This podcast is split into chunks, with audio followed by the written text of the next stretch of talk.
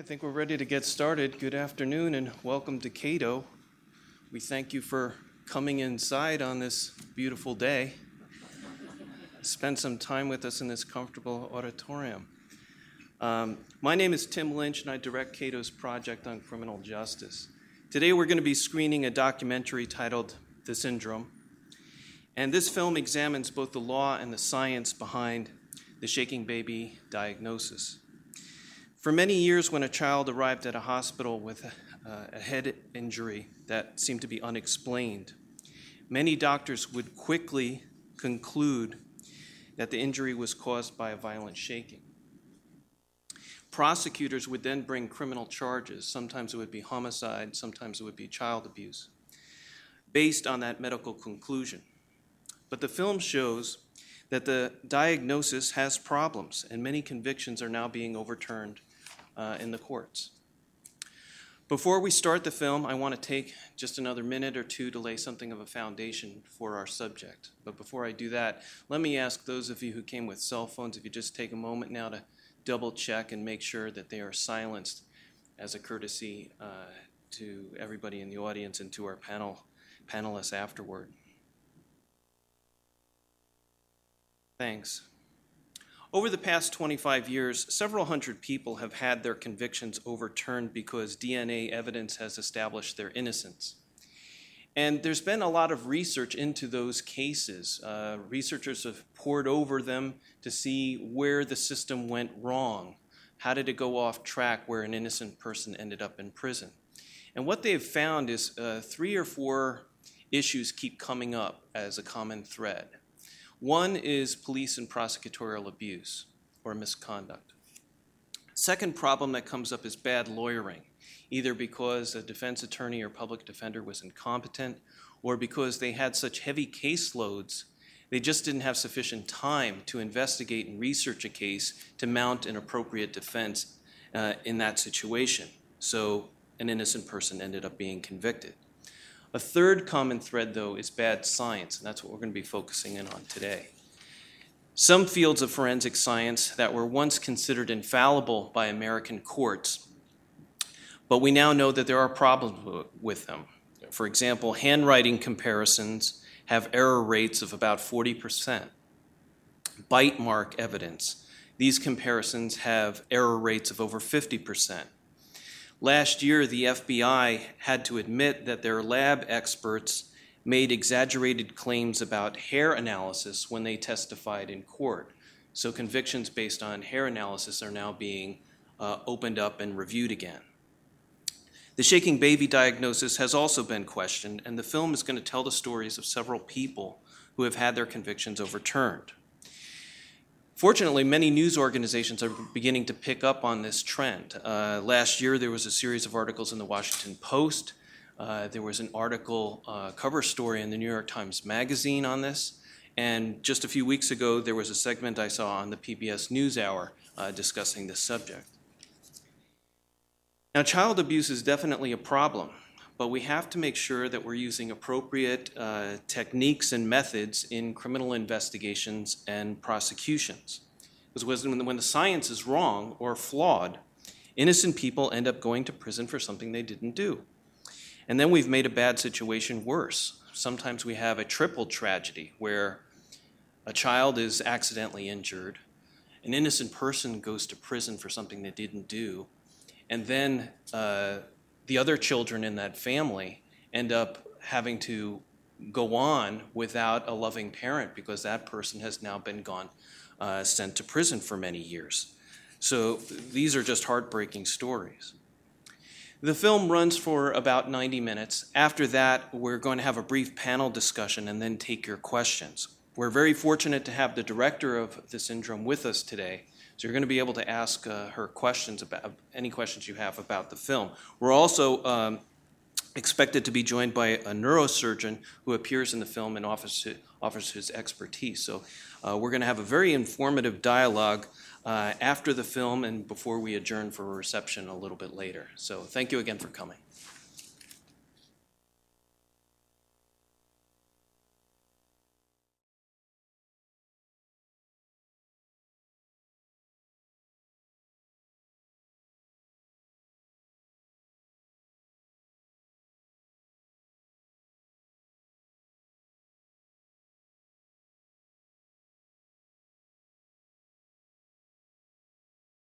Okay, we're now going to have the uh, benefit of hearing from the director of Syndrome, uh, Meryl Goldsmith, and uh, Dr. Ron Uscinski, uh, the neurosurgeon who you saw in the film. I have to point out that I did uh, invite several people who have a different perspective on this subject, uh, but they declined to participate. Uh, Meryl, why don't you get us started with maybe some thoughts about how you came to this subject and what's been going on with the film? Sure. You all for coming, and thanks to the Cato Institute for screening the film. Um, it means a lot to us for a lot of reasons, mostly because it was so hard to get the film out there. Um, now we do have distribution, and we do have amazing um, organizations like Cato supporting us, so we're very p- proud and happy to be here. But um, so in 2009, I'll just tell you the background a little bit. I called my cousin Susan, who is 22 years my senior and has a lot of experience in investigative journalism, um, especially with child abuse, real child abuse cases. And she is a national award winning journalist and um, for her work uh, exposing child abuse. And I, I had been doing documentaries about music and really wanted to do something to help people and make a difference. And so she said, Well, I have the Shaken Baby story. She was at the Oregonian at the time, and she said that despite the fact that the Oregonian had recruited her to their investigative team, they wouldn't run the story. They said it was too controversial. We're not going to stand up for child abusers. Um, we're, they just said, We're never going to run this. So, you know, it's, it was done for, for them. So um, I basically said, You know, I have no problem with it. And I'm happy to take it on, and I don't have any sponsors or anyone I'm worried about upsetting. And so um, we started to really look into it even deeper, although she had already done years of research. Um, towards the end is when they kind of shut her down. So she had already had massive amounts of research on this, and um, the more we looked into it, the the kind of crazier it got.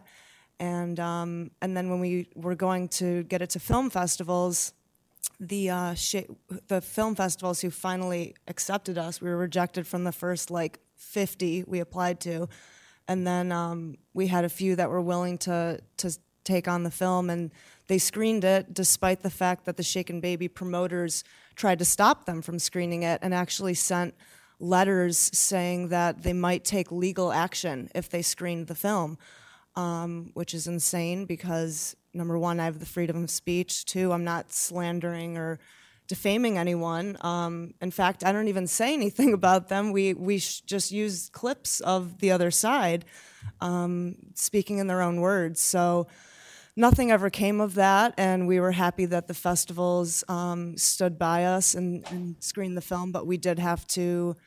Um, sort of hold their hand through that and have legal backing and assure them that everything was going to be be okay um, which it was, and it's since then it's been gaining a lot of uh, momentum. Um, even despite the election going on, we're still getting a lot of press, and um, it's really a grassroots movement. It's just my cousin and I, and the wonderful doctors and people who are in the film who are willing to speak up and share their stories. So we're we're grateful for them and for everyone who participated, and um, yeah, that's basically how it came together, and now we're rolling along. Um, so, um, Great, thank you. Uh, Ron, would, would you like to uh, share some initial thoughts before we take some questions from the audience? Uh, yeah, excuse me. I did not choose this path. This path chose me. Um, I've uh, been a neurosurgeon for decades now and uh, um, have a have had a great career. And I had an interest in pediatric neurosurgery, and for a period of time, I did all the peds work for Georgetown, and I've managed to keep a pediatric practice going for years and years. And back in the 80s, uh, when this shaken baby syndrome first got started, I, I looked at it and I said, this, this doesn't make any sense. And I, I didn't think any more about it.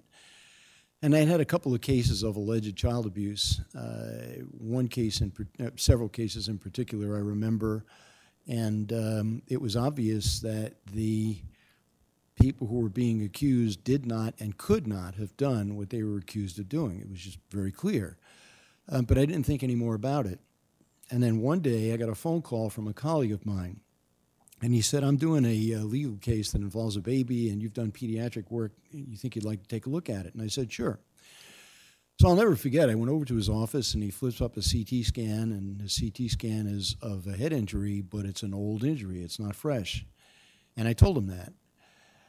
And his response was pretty significant because he agreed, but he wasn't just a friend. He was a colleague, another neurosurgeon.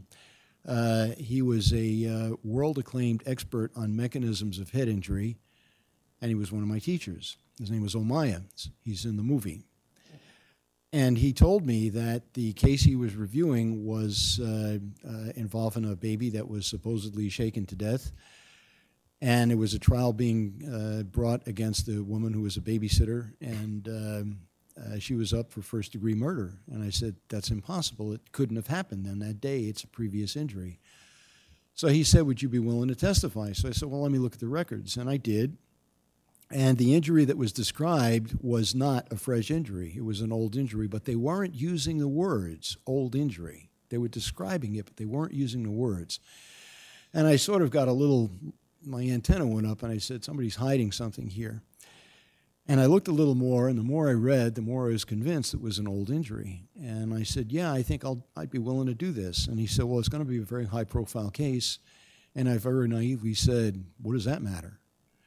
Well, it was the British nanny case in Boston. And uh, that was in 1997. And that summer, I spent the entire summer reading papers on the so-called shaken baby syndrome. And the more I read, the more upset I got because I wound up with two stacks of papers, and one was about three feet high, and, and there was no science behind it, and the other one was about maybe an inch or less thick, and it was good science on it. And the good papers cast doubt on the very existence of this thing. So then I took the papers and I put them in chronological order, and I found out that the entire thing was based on a misinterpretation of one single experiment done for an entirely separate purpose by my own teacher, the same Ommaya. And I said, wow. So I said, okay, I'll testify. And I did. And uh, it was a very uncomfortable experience. I don't like going to court, I don't belong in a courtroom. Uh, and we finished up. Uh, he testified before I did. And uh, we left got out of Boston and I got back into my office the next day and I said, okay, that's over with. Let's go back to work. And I walk in and the phone is ringing off the hook. And there are lawyers from all over the country calling saying, we need you for this case. We need you for this case. And I said, what have I done? And all of a sudden I become a world expert in a syndrome that doesn't even exist. And uh, that's basically why I'm here today. Okay, thank you again for that background. Um, we're going to take your questions now. Um, I have a couple of requests. First, uh, we have microphones. Please wait for the microphone to arrive when we call on you so that we can all hear your question. Second, identify yourself and any affiliation you may have. And third, please keep the questions brief so that we can get to as many people as possible. Yes, sir.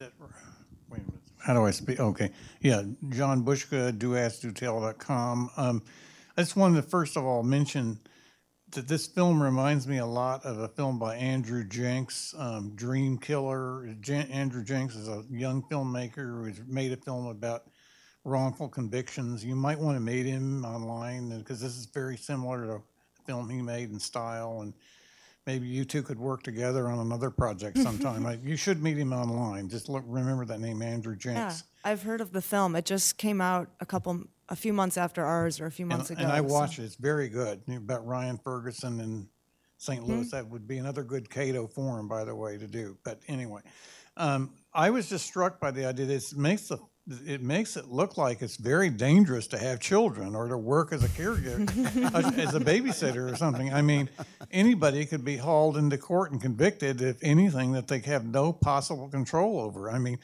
I'm glad that I'm gay and childless. I mean, it's, it's very cynical because this is not very good for. This is very bad for society collectively that somebody would say, but in self, it almost makes it sound like it's not your self interest to have children. It's so dangerous they've made it so dangerous. And I, re, I might have played that up a little more if I had made this film that um, personally, because that was the one reaction I had to it. That that doctor in Minnesota, which I li- I lived in Minnesota for several years um, myself. I mean, he he really kept at it. I have to say that, but I just wondered if you, how you felt about that. Is do most parents feel have this kind of risk?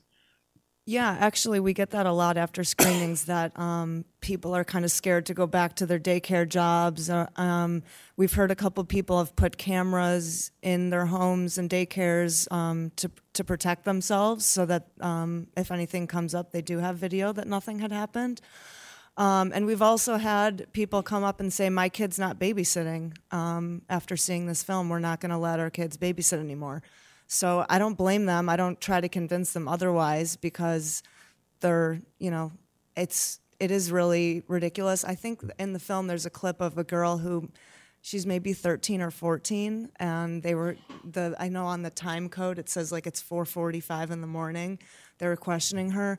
Um, so yeah, it's it's a real it's a real scare to, as a parent and, a, and one that if you're just a good parent who takes their kid into the hospital because something went wrong or good caretaker and you're being cautious and you want to make sure that they're going to be okay um, those are the people who actually get hurt the most. Um, of course real abusers don't typically bring their babies and children into the hospital for, for help after they beat them or um, and there's a lot of real child abuse out there and we feel that um, Shaken Baby is a diversion from from real child abuse.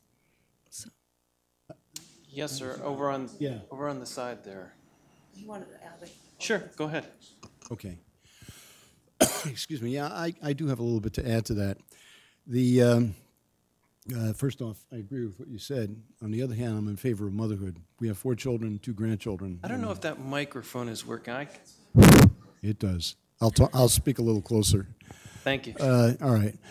Um, I'm all in favor of motherhood. We have four children, two grandchildren. My wife is sitting in the back here. She's been my bedrock of security going through all this. Um, but what I want to say is this what this does is undermine the cornerstone of medical practice, which is the doctor patient relationship. And the parents will tell anything they can that they think is going to help the doctors come to a diagnosis. Under these circumstances, they're unwittingly playing right into the hands of the child abuse experts. They will come up with anything. Oh, maybe he fell a week ago or fell two days ago or a little bump on the head. And they people and people run with that. This is this is really a threat to the relationship between patients and doctors, and it's really a cornerstone of medicine. And if you're a good doctor, you make the diagnosis on the history. In this particular situation, it's the lack of history that they make the diagnosis on, or a false history. So they're assuming that whatever information that they're going to get, the child abuse experts, is false. And that's very dangerous. That, that puts us in very, very troubled waters. Yes, sir.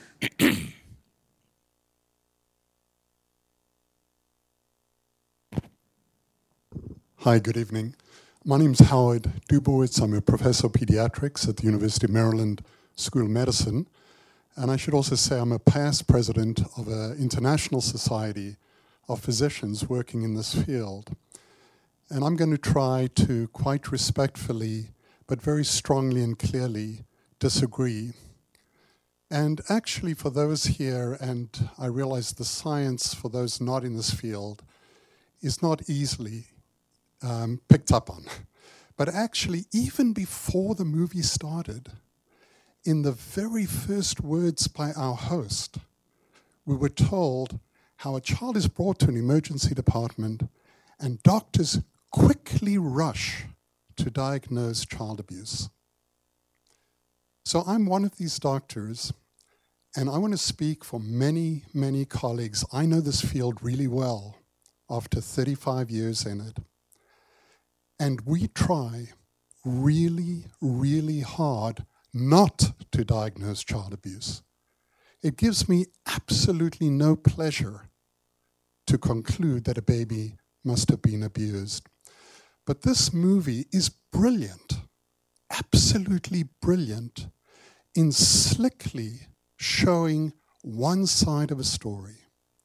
And in some ways, it's analogous to a movie on climate science where you if you took 0.1% of those scientists who disagree with what the other 99.9% are saying, and very deftly, with careful editing, presented their view, which is one side, but really just one side. This is not the forum for getting into the science, but there were so many distortions in this movie.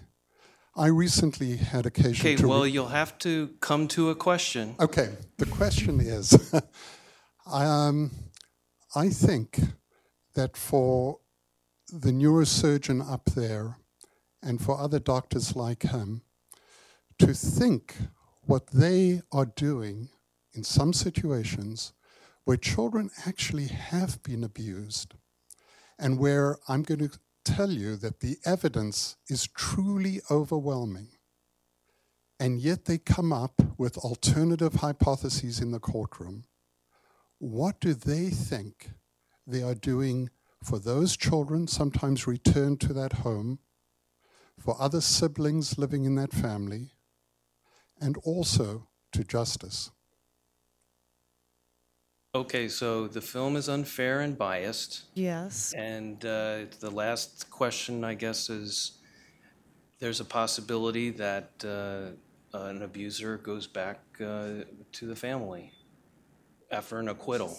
It's just not true. I don't know. I mean, we've been on this for at least six years. We meet these families regularly. They're not abusers. They're doctors, lawyers, social workers, teachers being falsely accused. We have someone in the audience. Karen, could you raise your hand? He's not an abuser. He's a Marine. Um, he's a wonderful father and a wonderful person. Um, I've never, we've never, we don't come across scuzzy child abusers. Those people don't bring their children into the hospital for help. These are people who there's something wrong with the kid. And as it turns out, bleeding is a very generic symptom for a lot of different conditions. It's not just indicative of abuse. um, there's vitamin deficiencies. You saw the list. And I know that, I, it, I just actually want to talk about Thomas Kuhn for a second. Science historian Thomas Kuhn said that science doesn't evolve in a logical, progressive way. It's actually very violent because people hold on to the old science because they've built their whole careers around it. And they can't give it up. They can't let go. They can't look back and say, What have I done? I've put hundreds of innocent people in prison. There's all these other conditions. Now they know. Even the founder of Shaken Baby Syndrome has come over, and Norman Guthkelch now says, They got my work all wrong. He's now working on appeals, getting people out of prison. He was the founder of Shaken Baby but you know we're not going to come to an agreement obviously you're a pediatrician you're deep in this and i'm on the investigative side so i don't, I don't know where else we can go from there It's but- fine. Ron, did you want to say something? Yeah, I can summarize everything I'm going to say in four words. Science is not consensus. You may not like the fact that the earth revolves around the sun. If you're standing in one spot and you see the sun seeming to pass over your head, you may say, That's silly. It doesn't make any sense. All of my experience is showing me the sun is going around the earth. But that doesn't change the fact. The earth has been revolving around the sun since long before we were looking at it. And it's going to continue uh, going around the sun long after we're gone. That's science. It is not subject to change. And the laws of physics say you can't shake a baby and give it a head injury. But as you could see from the film, you're sure going to injure its neck. That's the problem. None of us is saying that child abuse doesn't exist, by the way. But what we are saying is that you're not going to give a baby that injury by shaking it. You may break its neck, you may crush its chest, but you won't give it a head injury. That's the problem.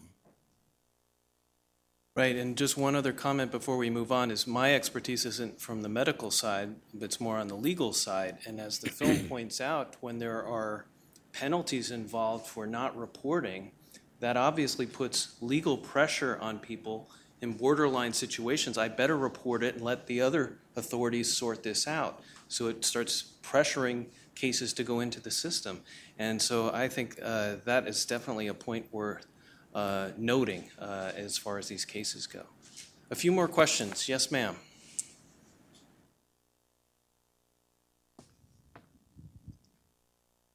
Uh, I'm Sylvia Royce, a uh, criminal defense attorney and a former uh, federal prosecutor. And I would just like to add to what Mr. Lynch said in, in response to the doctor's comment over here. It is terrible when a guilty person goes free and goes back to have a chance to commit the same or a worse crime. But our situ uh, our system is set up so that in close cases the tie goes to the defendant. He is supposed to be acquitted. Um, it, it, it doesn't have anything to do with what your hunch is or how despicable a person you think he is or your fear of what he might do in the future. If the government hasn't made its case, the a, the uh, defendant goes free, and that's the way we've always done it. I think that's the correct way. Okay, thank you for that comment. We have time for one more question. Yes, sir, right over here. Thank you. David Sobelson, Washington, D.C. Uh, I noticed that uh, uh, a very high percentage of the defendants in your movie are women, to such an extent that the law professor at DePaul used the generic she at one point. Uh, and I wonder if that reflects the prosecutions around the country and what you think that particular dynamic has to do with the politics of this syndrome. That, that if, if this is true, the defendants tend to be women. I think it's actually more simple. I think it's just that more women are caring for children um, in their in their daily jobs and are the ones staying home with the kids. Um, I don't know what I'll ask Dr. Uscinski what he thinks, but I know Dr. John Plunkett had said that he feels that the boyfriends are unfairly um, sought after in these cases. But I, I agree that there's much more women, and, and I just assumed that it's because more women are working with babies and children. Yeah, I, I agree with that. I, I think that's the case. It, it's whoever happens to be in contact with the child when the, when the child gets the baby when the baby gets sick, and more women are with the babies than men. Okay, I'm afraid we've run out of time, but both of our panelists here are going to be available in the reception, and we can continue the conversation there. Would you please thank our panelists for a good discussion?